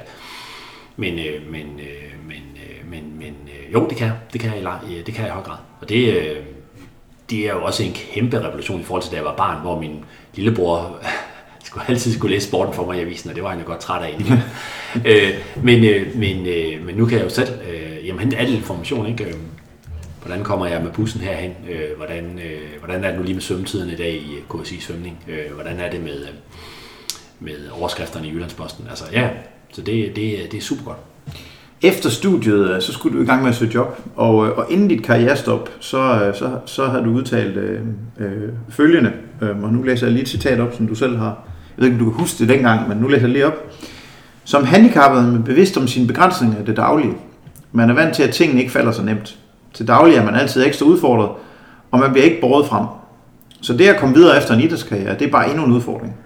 Jeg er ikke bekymret for, om jeg finder et arbejde, når jeg har afsluttet min uddannelse. Det skal jeg nok klare. Og jeg er heller ikke bange for en periode med arbejdsløshed. Citat slut. Hvordan, hvordan formede det sig øh, med at finde et arbejde for dig, da du var færdig med at læse? Ja, altså, det var ikke specielt let. Øhm, og det er jo desværre sådan, at vi blinde svagsynet. vi er ikke ret godt øh, med, når det gælder beskæftigelse. Øh, vi ved faktisk, at, øh, at, øh, at øh, det kun er cirka 10% af os mellem 18 og 65, som udelukkende lever af erhvervsbeskæftigelse. Og det øh, står i modsætning til resten af befolkningen, hvor det er cirka 80%. Så det var selvfølgelig også svært for mig, øh, da jeg blev færdig. Øh, jeg brugte godt og vel et års tid på at, at, at skrive en masse ansøgninger gå til samtaler og sådan noget, men det, det, der var ikke rigtig hul igennem. Men så en dag så ville skæbnen, at, at den tidligere formand for Danske Handicaporganisationer, Stig Langvad, øh, ringede til mig og øh, fortalte mig, at han havde læst en artikel om mig i, øh, i et blad, blad, som Dansk Blindesamfund udgav dengang. Om ikke jeg kunne tænke mig at prøve kræfter med et barselsvikariat, som de skulle have besat. Og sagde, jo tak, det, øh, det tror jeg godt, jeg kunne tænke mig. Og øh, det var så min første øh, ansættelse, øh, kan man sige. Det var godt og vel et år efter, jeg var blevet færdig med min studie. Så det var selvfølgelig også langt og, og travrigt, men, og hårdt. Men altså, Men det er jo ikke unormalt, at man Nej, præcis. altså, venter et år, øh, eller må gå og vente et år på at finde det rigtigt. Nej, og, og det er altså meget brancheafhængigt selvfølgelig, men, øh, men, øh, men øh, det, det, det var det ikke. Så, så det måtte jeg jo øh, det måtte jeg bare bide, i- bide i. Og så øh, var jeg, jeg gik jeg i det her, jeg har bare et, et halvandet års tid, og så havde jeg en ledighedsperiode igen i en periode, og søgte alt hvad jeg kunne, og fik så et, øh, en midlertidig stilling, og var ledig igen i en periode, og så øh, slog jeg mig så endelig igennem hos, der hvor jeg er i dag, Dansk Blindesamfund, øh, og sidder i en fast øh, stilling der. Så det lykkedes mig, men det havde der nogle, øh, altså det var, det, havde, det var der nogle udfordringer ved, og det vidste jeg jo godt, og også øh, er blevet meget klogere på efterhånden, som jeg kan se, hvor, hvor vanskelig en, en, en erhvervssituation øh, mange af vores øh, medlemmer af Dansk Blindesamfund er i, kan man sige. Og det, er jo- det er jo virkelig også noget af det, du arbejder med i dag. Ja, præcis. Øhm, og øh, jo, man kan sige, det, det, jeg, er ikke så, jeg er ikke sådan lige præcis på beskæftigelsesområdet, så, så altså, det er ikke der, jeg, jeg gør mig mest, men, men øh, det er jo klart, at, øh, at det er, øh, det er øh, vanskeligt øh, at finde sig et, et job som blind eller svagsynet, stærkt svagsynet i Danmark i dag. Det er det. Men det er børn og unge med, med, med stærke synshandicap, ikke? Du, øh, Jo, jeg, jeg arbejder mest med børn og unge, og øhm, det vi jo prøver øh, blandt andet, det er jo at øge og skærpe indsatsen i forhold til at, at øh, dyrke noget motion. Øhm, og øh, det er der jo flere grunde til. Øh, For først så kan man sige, øh, det giver en masse glæde, øh, positive oplevelser at, at dyrke øh, motion. Det giver noget kropsbevidsthed, øh, bedre balance. Det giver forhåbentlig også noget øget selvtillid. Øh, og øh, nogle, i starten måske nogle helt enkle og simple mål at stræbe efter, og hvem ved, hvad det kan blive til en dag. Øh, men øh, jo også måske øh, evnen til øh, at planlægge sin tid, og evnen til at arbejde sammen med andre om nogle, nogle i starten simple ting, øh, øh, spille bolden til en anden, eller hvad det nu kunne være. Øh, og så sidenhen øh, løfte det, måske til at blive en god øh, medspiller eller, øh, arbejdspladsen, eller hvad det nu kunne være. Ikke? Altså, at vi får, øh, også gennem idrætten sået nogle gode frø i, øh, i, øh, i blinde og svagsynede børn og unge, og giver dem nogle succesoplevelser. Er det for langt at gå og sige, at en af grundene til, at du er blandt de 10 procent, der har fuld øh, erhvervsbeskæftigelse, at det, at det har noget at gøre med din, med din baggrund i eliteidrætten? Er det, er, det, er det at forsøge at, at, trække, at trække noget ned over hovedet på dig og sige det? Det er svært at vide, hvordan det er gået uden øh, idrætten, kan man sige. Men øh, jeg tror da, at, øh, jeg tror da, at, øh, at, øh, at øh, det har hjulpet mig. Øh, det er jeg helt sikker på, at det har, fordi jeg jo... Øh, ja, fordi jeg har oplevet øh, store øjeblikke med min idræt. Jeg har også oplevet skuffelser. Øh, jeg har oplevet, at, at jeg har kunne arbejde mig hen til nogle mål, jeg har sat mig. Øh, ved at tage én ting ad gangen. Øh, og det skal jeg da huske stadig på i dag, at, øh, at nogle opgaver kan godt se uoverskuelige ud fra start af, men hvis jeg øh, møder op til træning en gang om dagen, møder op på arbejde en gang om dagen og løser tingene skridt for skridt, øh, så, øh, så er der en chance for, at det kan, det, det kan lade sig gøre. Altså man svømmer jo ikke, øh, i mit tilfælde 1.12 øh, på 100 bryst, øh, ved at møde op i svømmehallen den første dag. Det gør man jo først ved at have, efter at have trænet ufattelig mange timer, ikke? Og rigtig mange dumme programmer også. Og sådan er det måske også nogle gange med øh, på arbejdet, at nogle gange så er der nogle opgaver, der er mere spændende end andre i det mål, man forsøger at nå, men, øh, men det er også en del af processen. Er det i virkeligheden en, en generel ting, man lærer, hvis man er, har, været, har været eller er eliteidrætsudøver, det er at, at rejse sig igen, efter noget ikke er gået, som man har planlagt? Det, det er i hvert fald en god ting at arbejde med, tænker jeg, fordi øh, det er ikke ret mange, der vinder hver gang. Måske øh, selv Michael Phelps øh, vandt jo ikke hver gang, men næsten. øh, så, så jeg tror, det er en rigtig, rigtig, rigtig fornuftig ting, at man, øh, at man og er, det ikke også, øh, er der ikke også nogen, der siger noget i retning af, at det, det man lærer mest af, det er jo sin, øh, det er sin nederlag. Øhm, så, øhm, eller, eller det, der ikke gik godt. Altså, fordi så er man nødt til at tænke lidt over, hvordan kan jeg, hvordan kan jeg gøre det bedre?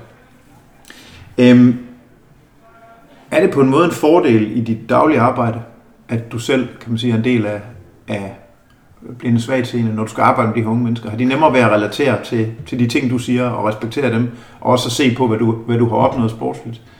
Føler du, at det, at det betyder noget?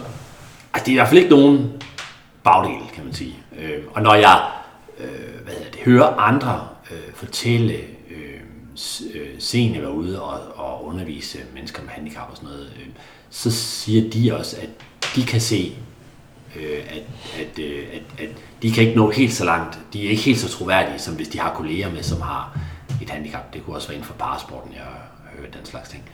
Så det betyder nok noget alt andet lige, at man, altså, man, man hører sammen på en eller anden måde. Ikke?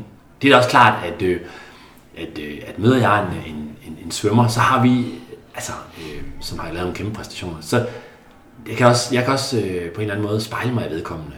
Øh, eller, altså, det, man har bare et eller andet, som, som sådan måske uforklarligt, øh, der, der binder en sammen. Så jo, jeg tror, øh, der er en naturlig autoritet øh, på en eller anden måde. Ikke? Øh, men hvor meget den betyder, det, det, det er jo svært at måle, men, øh, men det er helt sikkert ikke noget øh, handicap i den sammenhæng. Er der nogle konkrete situationer øh, i det daglige, hvor du helt specifikt tænker, her har jeg lært af min sport, hvordan jeg skal gøre, eller her har jeg lært af min sport, hvordan jeg skal tænke? Altså, jeg, jeg, jeg prøver øh, på mit arbejde for eksempel hver dag, og øh, altså, selvom der kan være ting, der går mig på, eller går nogle andre kolleger på, så prøver jeg selvfølgelig at, at tage det ind, og, øh, men jo også, du ved, at, at, at, se, hvad kan, vi så, hvad kan vi så gøre ved det, altså på en, på en konstruktiv måde, ikke? For, især fordi jeg, altså mine kolleger har jo ikke valgt mig, så jeg synes, det er, på, det, det er et vigtigt ansvar at løfte for mig, at, øh, at jeg er en omgængelig og god øh, god, god øh, øh, kollega, og dermed også prøve at være konstruktiv i situationer, hvor, hvor det kan synes lidt svært, øh, både for mig eller for, for andre. Altså så det der med at prøve at se muligheder, øh, det lyder utroligt banalt, men det, det, det, øh, det, det, det, det prøver jeg virkelig at lægge mig på sinde, især i mit øh, arbejdsliv, fordi, øh, fordi det kan hurtigt blive noget surt noget, hvis man ikke øh, øh, prøver at tage det op fra Jeg synes bestemt ikke, det er banalt, men det er svært. Det er da. Det er da, det er da, det er da, det er da svært, men jeg, altså jeg, øhm, jeg har jo ikke nogen gudsgave til menneskeheden, bare fordi jeg har vundet øh, guldmedalje. Jeg, er, jeg, det skal, jeg skal prøve hver dag at, at være den bedste udgave af mig selv, øhm, og det er også øh, skidesvært. men især på, altså på arbejdet, der, øhm, der, der er vi jo bundet sammen af, at, øh, at nogen har valgt os til at arbejde der. Der er det sgu vigtigt, at, at, at vi prøver at få tingene til at fungere. Det har jeg et, et medansvar for. Det, det, så det, øh, og hvad kan man sige, hvordan kommer det? Jamen, det kommer af, at øh, jeg også inden for idrætten, hvis jeg skulle bruge så meget tid på det, så har jeg også været nødt til at, at prøve at få det bedste ud af det. Også de dage, hvor der lå en halv meter sne op ved øh, Vejle Altså, øh, det var da skidesurt at tage til træning, og svært og farligt og alt muligt. Men, øh, men der var en øh, opgave, der skulle løses, og hvis, øh, hvis jeg gerne ville vinde, så, øh, så, så var det jo sådan nogle dage, hvor nogle af mine konkurrenter måske ikke med til træning. Altså, og og øh, jeg får det bedste ud af, af de, øh, de, øh, altså den situation, øh, der er, uanset øh, hvad. Det er svært, men, øh, men det, det prøver jeg virkelig at tænke over. Det lyder som om, du også fokuserer meget på teamet, og man kan sige, du har jo i høj grad dyrket en meget individuel sport. Der er jo ikke noget, heller ikke noget, der hedder øh, holdkapper i, øh, i synsklasserne til, øh, til PL? Øh, det er der, men... Er der det, det nu? Det, ja, det har der nu været, men typisk har Danmark jo aldrig haft... Øh, Nej, ikke haft fire. Nej, nej, præcis, præcis. Øhm, ja, altså, og, og, øh, og det, det tænker jeg, altså, uanset om det er en individuel eller, øh, eller holdidrætsgren, så havde vi, var vi jo altid et stort hold afsted. I hvert fald de første tre gange, jeg var afsted, der var vi 14 svømmere. Den sidste gang var vi kun fire, som jeg fortalte tidligere. Men, men det der med, at, at, at holdet fungerer godt, selvom vi hver især er ansvarlige for vores egen svømmepræstation, det, øh, det har jeg oplevet var, var vigtigt. Og øh, øh, altså, at, at, at man, skal man lave en god præstation, og det kan være den daglige præstation på arbejdet, eller den helt store præstation en gang hver fjerde år, så gør det ikke noget, at, at omgivelserne er i ro, at der er en god, positiv øh, dynamik, og de udfordringer, der måtte være, det må man jo øhm, prøve at, at takle uden at, og, at det går helt op i, i, øh, i hat og briller. Så teamet eller holdet er også øh, er meget vigtigt for mig. Også fordi jeg selv er afhængig af det i nogle situationer, som man måske ikke altid som senior vil være. Så har jeg, altså, så synes jeg også, jeg har et ansvar for at få tingene til at fungere. Men jeg ved jo også med mig selv, øh, omgivelser for mig, der er rolige, der er positive, der er, hvor det svinger godt, der er jeg også meget bedre, end, end hvis det kører helvede til. Og omgivelserne påvirker du selv, hører jeg dig sige. Det er i hvert fald, øh, ja, det, det synes jeg, jeg, jeg, jeg har også et medansvar for, at, øh, at, øh, at, at de omgivelser, jeg gerne, øh, eller er i, at de også er rare at være i. Så det, det, øh, det, det er også det er et arbejde, og det er ikke bare noget, jeg kan, og det er ikke bare sådan, at jeg aldrig er sur, eller ked af det, eller træls at være sammen med. Det tror jeg helt sikkert. og jeg ved, det, jeg ved i hvert fald, at jeg er ked af det, sur en gang, men, men, og jeg er helt sikker, også på, at jeg, helt sikker på, at jeg også er træls at være sammen med en gang. Men, men, men, men, men igen, man er jo kun en menneske, men jeg prøver så godt jeg kan, og, og, og influere mine omgivelser så positivt, som jeg, som jeg nu kan. Hvad vil, øh, hvad vil undre almindelige mennesker mest, hvis de fulgte dig en normal uge? Åh, oh, det ved jeg ikke. Øh, jeg tænker måske... Øh, ah, ja, altså, der med at tage på arbejde, ikke? altså finde det rigtige tog ind på hovedbanen, det kan være lidt forvirrende. Eller, øh, det er sådan nogle helt banale ting, ikke? Øh, eller, øh, ja, uh, det, det ved jeg sgu ikke, altså... Øh, hvordan hitter jeg rede i de ting, der ligger på min computer eller min telefon, for den, når den taler jo så hurtigt, så ingen kan forstå, hvad den siger, eller... Ja, det, det ved jeg sgu ikke rigtigt, hvad, hvad der vil undre, øh, undre øh, mest. Men nok den der, altså hvis man, hvis man forestiller sig, at man lukker sine øjne, og så skulle prøve at finde rundt og sådan noget, så, så vil man nok bare undre sig over, at det, det kan lade sig gøre. Det er en anden reaktion, jeg får nogle gange i hvert fald. Så. øhm, jeg har jo spurgt øh, din gode landsholdskollega, Karen Bremsø, ja. øhm, om, øh, om, om, om hun kunne sige nogle, øh, nogle bevingede ord om dig. Ja. Og hun sagde jo, at, øh, at, øh, at, at hvis I kommer ind på det her med, at det kan være lidt svært i øh, dagligdagen, så kan du spørge, om dengang du faldt ned i et hul, hvor der var arbejde, der hvor du boede. Ja, ja, ja, ja det er rigtigt. Hvad var det for, kan du fortælle om den episode? Øhm, ja, altså, ja, det var, jeg boede på kollegium inde i en gård i Aarhus, og så var der gravet, der var noget, jeg ved ikke, der var noget, noget ikke særlig dybliggende kloak, der skulle øh, skiftes eller et eller andet. Og, øh, og så kom jeg ud, og øh, hvad hedder det, øh, øh, og øh, jeg kan ikke huske, om jeg vidste, om der var gravearbejde eller ej, men i hvert fald var der ikke spærret af. Så lige pludselig så faldt jeg mig sådan en halv meter nede i, et, øh, i en udgravning. Og heldigvis så havde jeg min, øh, min militærstøvler på. Det var jeg meget glad for dengang. Øh, så jeg, der var ingen fare for at, at brække ankler, de kunne i hvert fald ikke, øh, hvad hedder det, træde over eller træde forkert på nogen måde. De, de sad, de sad, det faldt jeg lige ned på, på den flade sol, men jeg blev selvfølgelig noget forskrækket, fordi det havde man jo ikke ventet. Og øh, det er jo desværre et lod, man må have med sig i livet, øh, når man ikke kan se. At der er jo altså situationer, hvor øh, ja, altså man skal være meget omhyggelig med sin, med sin stok, men der kan jo være situationer, hvor en markise hænger for lavt, eller en bildør står åben, eller altså, øh, man kan ikke sikre sig mod alt, når man går udenfor. Vel? Det er jo, øh, øh, ja, altså, men ja, man får meget på vagt over for det, så kommer man jo heller ingen steder. Øh, går man for langsomt, så får man jo simpelthen så ondt i sine ben, ikke? så man er nødt til at skridte lidt ud og tro lidt på det, og øh, så får man et rap over nallerne i, i ny og næ. Men det var, en, det var ikke sådan, sådan en rigtig fed oplevelse, det kan jeg huske, det var det sgu ikke. Karen siger også, at, øh, at hvis, man, hvis, man, hvis man synes, at, at Tour de France det normalt er søvndysende, så skal man bare se det med dig, fordi du kan huske alt, hvad der er foregået, siden nærmest Jørgen Mader og Jørgen Let, de satte sig på, øh, satte sig på kommentatorstolen første gang. Nej, men øh, det var jo, altså i de der somre der i 90'erne, der, øh, det, det, det var jo nærmest bare svømning, og, og så, hvad hedder det, restitution, ikke? og så spise. Og så, hvad kunne man så lave der om eftermiddagen, inden man skulle til træning? Det var, så kunne man jo sidde og følge øh, de der øh, øh, Tour de France-etapper. Så, øh, så jo, der fulgte, vi, der fulgte vi meget. Det er blevet lidt mere afdæmpet over årene. Øh, men, øh, men det fulgte vi meget med, med i, og jeg kan huske den der sommer i 96, hvor Bjarne Ries vandt. Det var, det var, det var ret stort slået. Ja, den, den, glemt. den er vi nogen, der ikke glemmer lige forløbet i hvert fald. Præcis, præcis. Øhm, men så, så bliver jeg jo nødt til at spørge sådan en ren interesse. Når, når man så sidder og ser øh, TV2 i dag, ja. og ser de store bjergetapper, hvis man ikke kan se noget, hvem er så den bedste af de kommentatorer, der er? Jamen altså, det kommer jo an på, hvad man skal fortælle, for jeg tænker, at de har, altså kommentatorerne har vel hver deres rolle. En er den, der sådan fokuserer meget på rytteren, og nogen en på den overordnede, og så er der sådan den mere sådan, øh, ja, kunstneriske, ikke? Den maleriske. Ja, ja, præcis. Ja. så det er sådan lidt, hvad man, øh, men jeg synes, det, de har, altså, jeg synes, det er fedt, at man, at man og fordi det er en lang dag, det er jo godt, at der sidder nogle stykker og, øh, og fortæller os lidt om, hvad der, hvad der sker og sådan noget, så men det er klart, at jeg har en, øh, altså det, det tror jeg mange har, jeg har en særlig veneration, selvfølgelig også for, for, for Jørgen Let, ikke? fordi altså, han, øh, han er sådan en meget kunstnerisk øh, begavet menneske, og en meget, synes jeg, meget god, øh, meget god øh, fortæller. Jeg har læst flere af hans bøger øh, også, og øh, også nogle han selv har, har indlæst. Jeg synes, det er meget, øh, det er meget stort. Det, han, er, han er en, øh, ja, han er en, en, en stor øh, øh, kunstner. Ja, stor, storslået er vel egentlig et meget, meget, meget rammende udtryk. Ja, ikke? jo.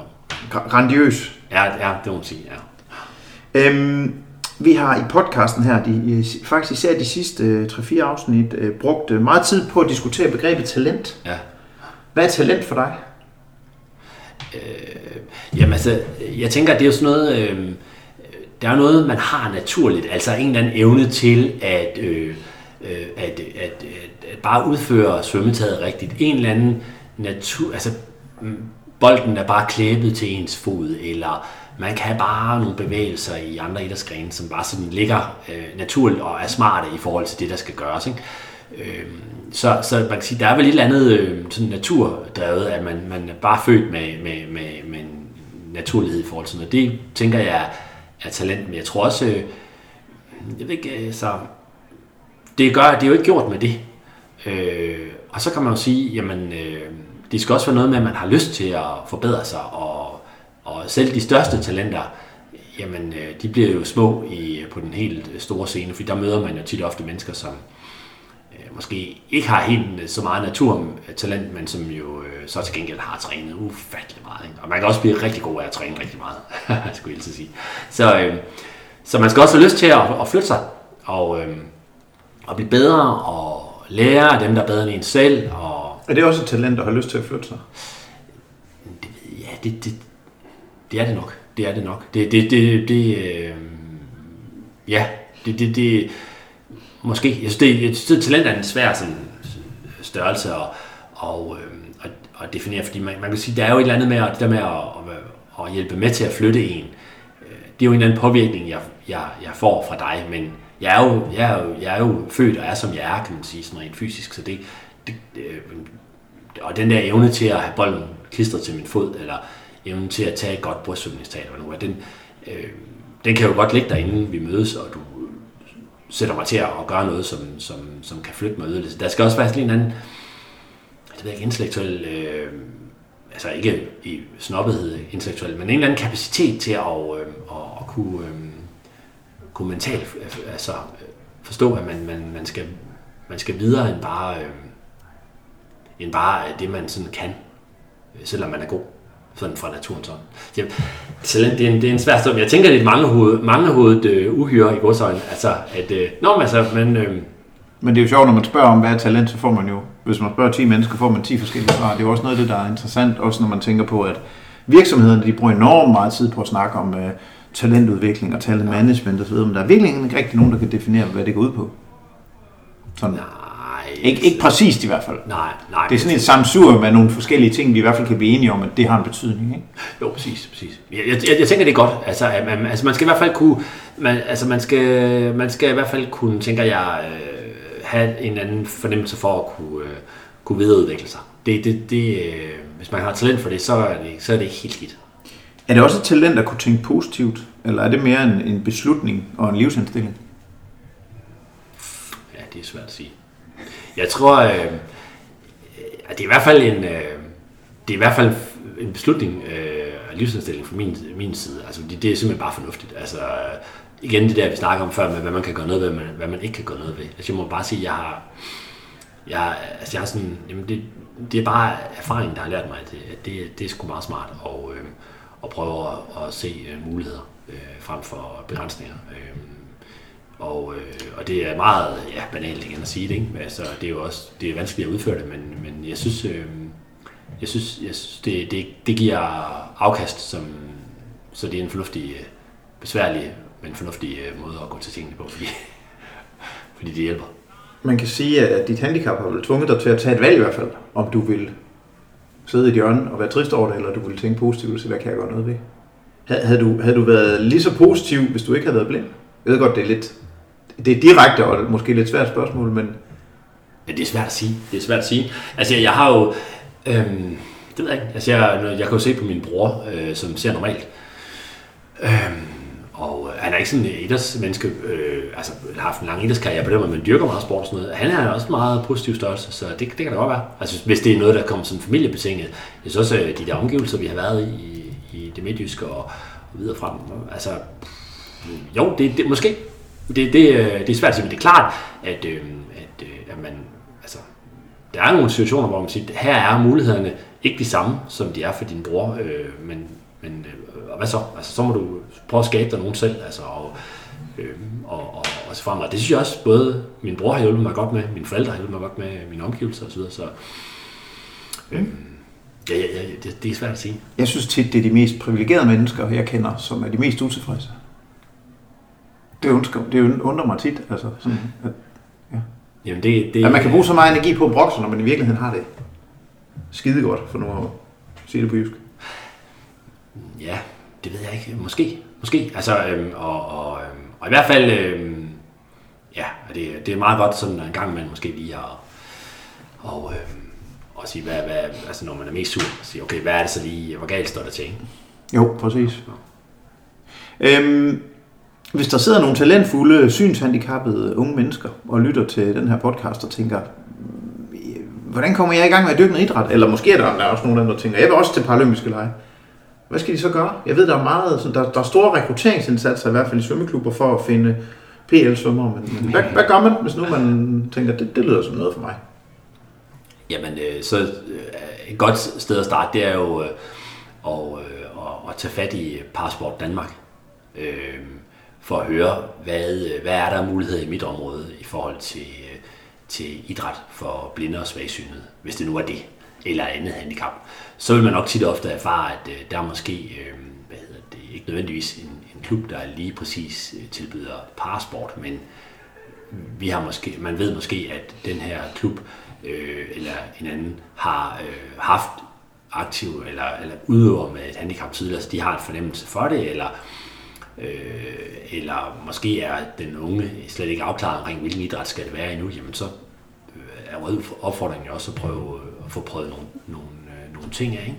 Og hvis klubben er lidt øh, forsigtig over for det, jamen så prøver, jeg, prøver, kunne man prøve at lære sig med, øh, med Parasport Danmark, som kunne hjælpe lidt til med at forklare klubben, hvad er det, der kræves, og, og hvad, hvad, hvad, hvad er det, man især, hvad, hvad kan man forvente, og hvad er det, der især ikke kan ske, for nogle gange er, er frygten jo øh, for det ukendte med til at stå lidt i vejen for, at, at man får taget nogle aktive med, eller nogle udøvere med handicap ind. Og hvis du bare skriver Passport Danmark på Google, så kommer kontaktinformationer yes, og alt muligt andet. Yes, du. yes. Øhm, så har jeg noget her, jeg kalder fire hurtige til sidst, ja. og det de går ud på, det er egentlig ikke, at du må bruge så lang tid du vil på at svare, men du skal helst ikke tænke alt for nej, meget nej, nej. over. Nej. Øhm, nummer et, den hedder, hvis du kun må give et generelt råd til en ung handicap idrætsudøver, hvad vil det så være?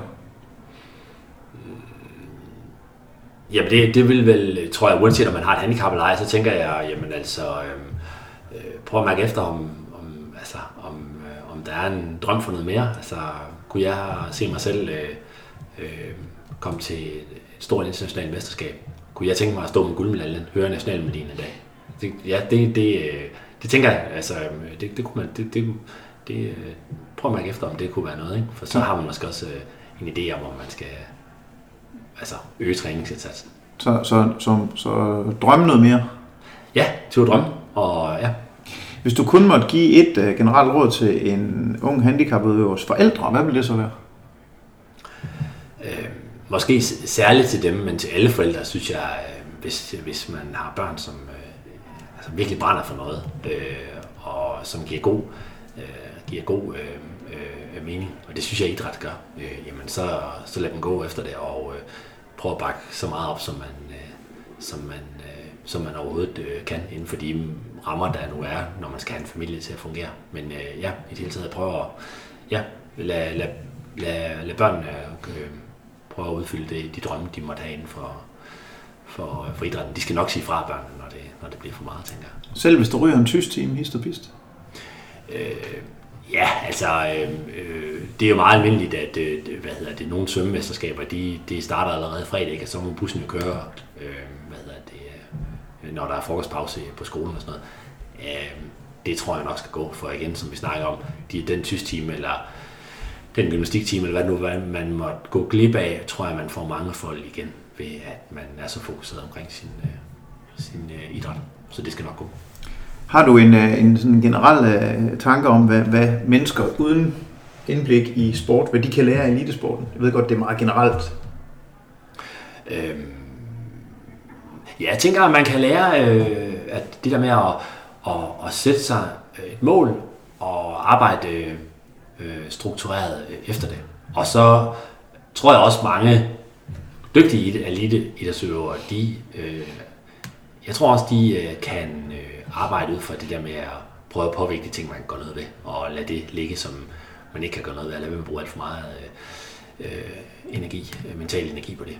Øh, det, det. Det tror jeg er rigtig mange eliteaktive øh, simpelthen er nødt til, fordi det, det kan de bedste. Cool. Hvis du kunne bede alle dem, der lytter til podcasten her om én ting, og det behøver ikke noget med emnet at gøre, øh, hvad vil det så være? Jamen, så vil det nok være at, øh, og, øh, du ved, ja, øh, øh, ja, øh, hylde mangfoldigheden og, og forskelligheden.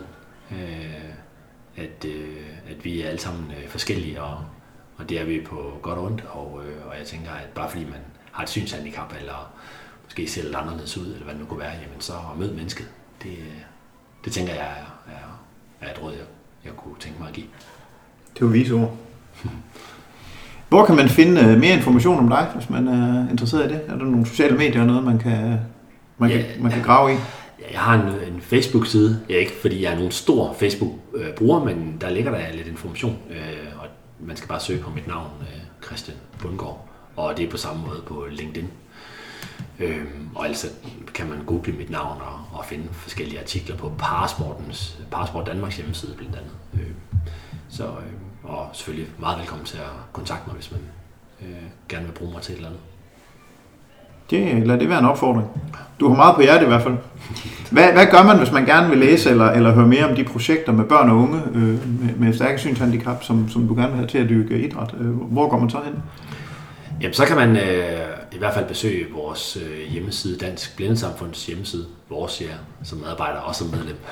Den hedder, øh, det er 3 w www.blind.dk. Og det er der til at forstå. Ja, præcis. præcis. Øh, der, der kan man finde mere om, om vores øh, indsatser, blandt andet også om, øh, om, om børn og unge. Cool. Øhm, det endte med at blive en lang podcast. Øh, tak for din tid, Christian. Det, er, det har som altid været hyggeligt. Jeg synes, øh, jeg synes måske, vi har fortjent en kold øh, øh, sodavand, eller måske, ja, måske noget andet på sådan en fredag aften her. Men i hvert fald tak, fordi du ville være med. Selv tak. Og tak til dig, kære lytter, fordi du lyttede med.